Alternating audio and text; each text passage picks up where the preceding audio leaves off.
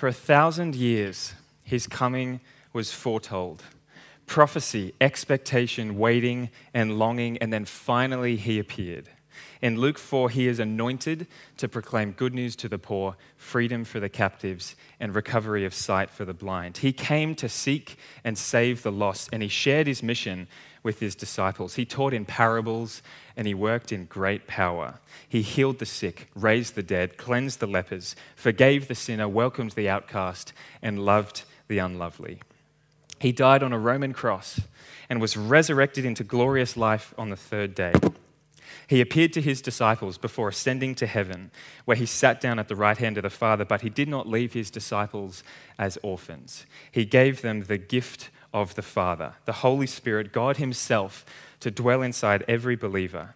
And then He commissioned them go tell the world this news worth sharing. And so the church was born to carry on His work, to witness and to worship to His name. And so now every one of us who has put our faith in the name of Jesus has Zoe, life, life eternal, life abundant, and life overflowing. In the name of Jesus, we live in Resurrection Sunday with life and light and hope and peace and joy and fullness and purpose on Resurrection Sunday. But then Monday morning comes. Monday morning. You receive and you believe in this gospel that literally sees dead people come back to life. And then you wake up Monday morning, your second day of being a Christian, and you realize life is hard. Life is not easy. The gospel could be transformational, but even if you love your job, you wake up Monday morning and it's like, okay, here we are again, back in another week. How could this gospel, which resurrects dead people and heals the lepers and cleanses people and forgives sin, be so hard, have so much suffering and persecution and weakness?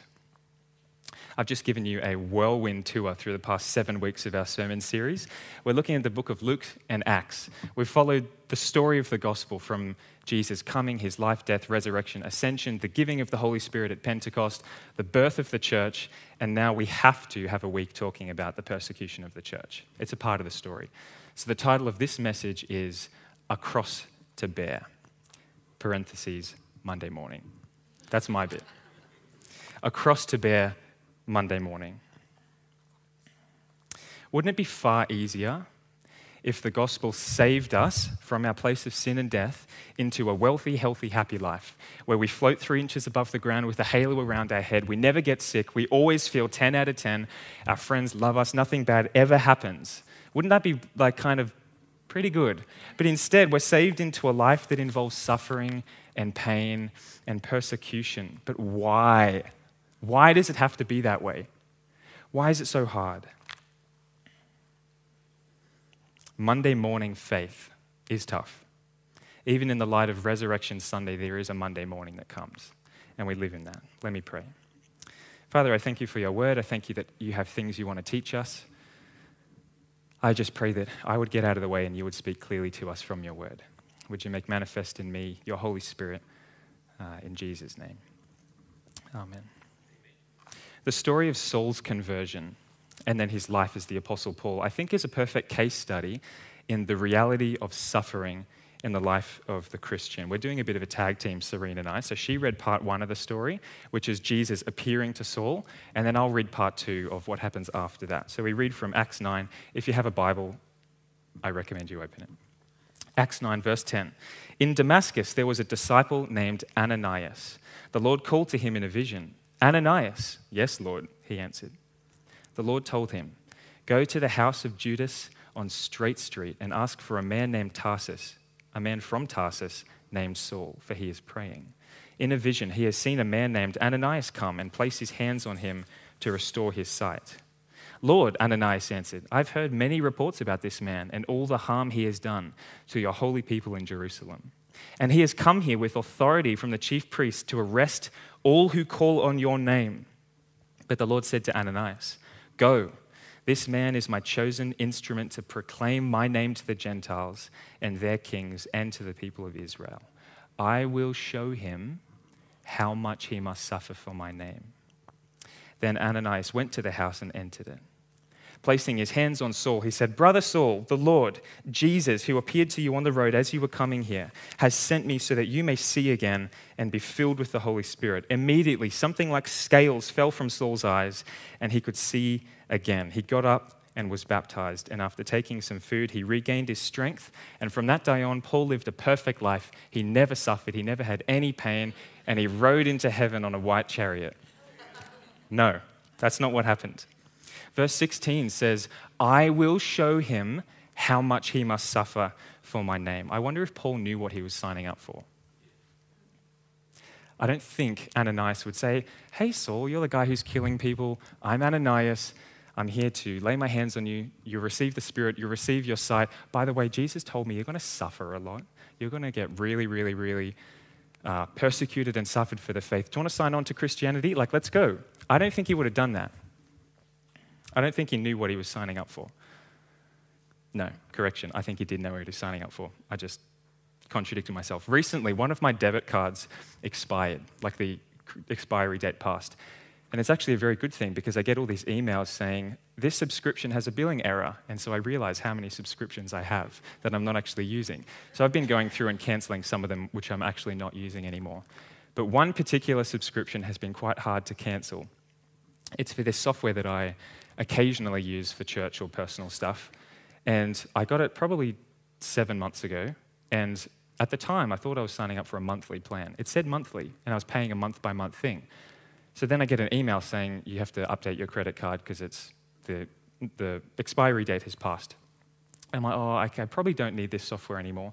So I'll cancel it. So I log on to the website, do the, you know, jump through all the little loops and tricky stuff. They make it really hard to cancel your subscription. I go to press cancel and it says you will incur a one time cancellation fee of like $30. And I'm thinking, I signed on for the month by month so that I could cancel at any time. And then I read the fine print and it was an annual plan billed monthly. So I saw the word monthly thinking that I could pull out at any time. But when I signed on, I signed on for a whole year of this software, and now I'm stuck paying month to month unless I pay the cancellation fee. Whoops.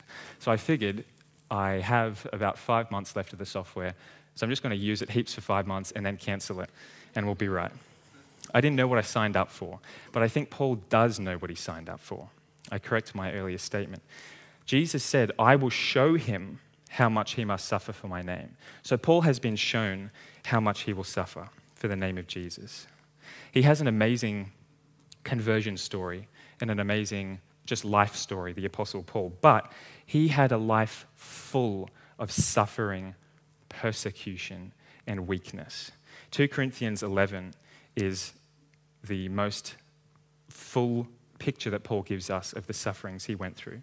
This is from 2 Corinthians 11, verse 23. Paul speaking I have worked much harder, been in prison more frequently being flogged more severely, and being exposed to death again and again. Five times I received from the Jews the 40 lashes minus one. Three times I was beaten with rods. Once I was pelted with stones. Three times I was shipwrecked. I spent a night and a day in the open sea. I've been constantly on the move.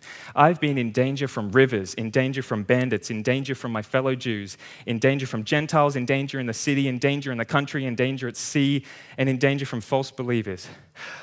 I have labored and toiled and have often gone without sleep. I have known hunger and thirst and have often gone without food. I've been cold and naked. Besides everything else, I face daily the pressure of my concern for all the churches.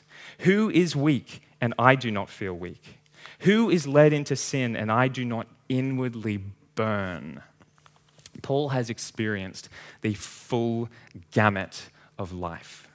He's had some high highs He's seen God do amazing things, but he has had some low, low, low, low lows. He has suffered a lot. And I don't want to pretend to know the lessons that he learned in those valleys, because from this perspective of my life, I feel like I'm looking down a corridor of my life, and I don't know how long it is, but the Lord knows all the days ordained for me. And I wonder, what will I learn in that valley, and that valley, and that valley, and what will that mountain teach me, and what will that valley teach me? But at this point in my life, I don't know those things, and I don't know the lessons that Paul learnt. But in 2004, a guy named Richard Rohr wrote a book where he suggested that there are five hard truths which life will teach you. through suffering and through pain. Life is hard. You are not that important. Your life is not about you. You are not in control, and you are going to die. Oofed. These truths, if they're correct, he was a psychologist, uh, kind of smart guy, so I, I'll take it from him. If these truths are correct, then these are the hard stones that the storms of life cast you upon. When everything's not going your way, and unimaginable suffering happens, you fall onto these stones and you find out life is hard. You are not that important. Your life is not about you. You're not in control and you are going to die. These are the lessons that life teaches us. Paul learnt these things in shipwrecks, in stonings, in suffering, in hunger, in pain. In every trial, Paul learnt life is hard. You're not that important. Your life is not about you. You're not in control, and you are going to die. But in that deepest place of suffering, the deepest valley that Paul found himself in, he learnt something else. Jesus said to him, My grace is sufficient for you, for my power is made perfect in your weakness. That's 2 Corinthians 12:9. My grace is sufficient for you, for my power is made perfect in weakness. The gospel doesn't cruise at 30,000 feet, disconnected and ignorant of the realities of life, as though it doesn't exist. The gospel follows us wherever we go, through the deepest valleys, even through the valley of the shadow of death, and it follows us as we're on the highest heights. But the gospel follows where we are, and the transformative power of the gospel penetrates even to the deepest sorrow. And in that time, Jesus says, My grace is sufficient for you, it is enough for you. When you don't have anything else, it is enough for you in that place. And so there is a place for dancing and jumping and clapping, but the gospel isn't all that. It is that, but there's also a place for sorrow, and the gospel meets you in that place. And Jesus says, My grace is sufficient for you, and my power is made perfect in your weakness. So, yes, life is hard, but His grace is sufficient. Yes, you are not that important, but His grace is sufficient. Yes, your life is not about you, but His grace is sufficient. Yes, you are not in control, but His grace is sufficient. And yes, you are going to die, but His grace is sufficient. His power is made perfect in weakness. When you are weak, He is strong. I asked at the start of this message why the Christian life has to involve a cross to bear why it has to have suffering and persecution and weakness. And I think this is the, the nugget that answers that question. When you are weak, God is strong. In your weakness, he is strong. And I think God has woven this truth into the fabric of the universe that when we are weak, God is strong. Jesus came in in the, in the, the book of Luke and, Luke and Acts. He brings the kingdom of God to earth. And Luke makes a point to say it's an upside down kingdom. You read the book of Luke and you think um, there'll be a story and you, you have an expectation of what's going to happen, and Luke very often flips it. Jesus flips it, and Luke mirrors that.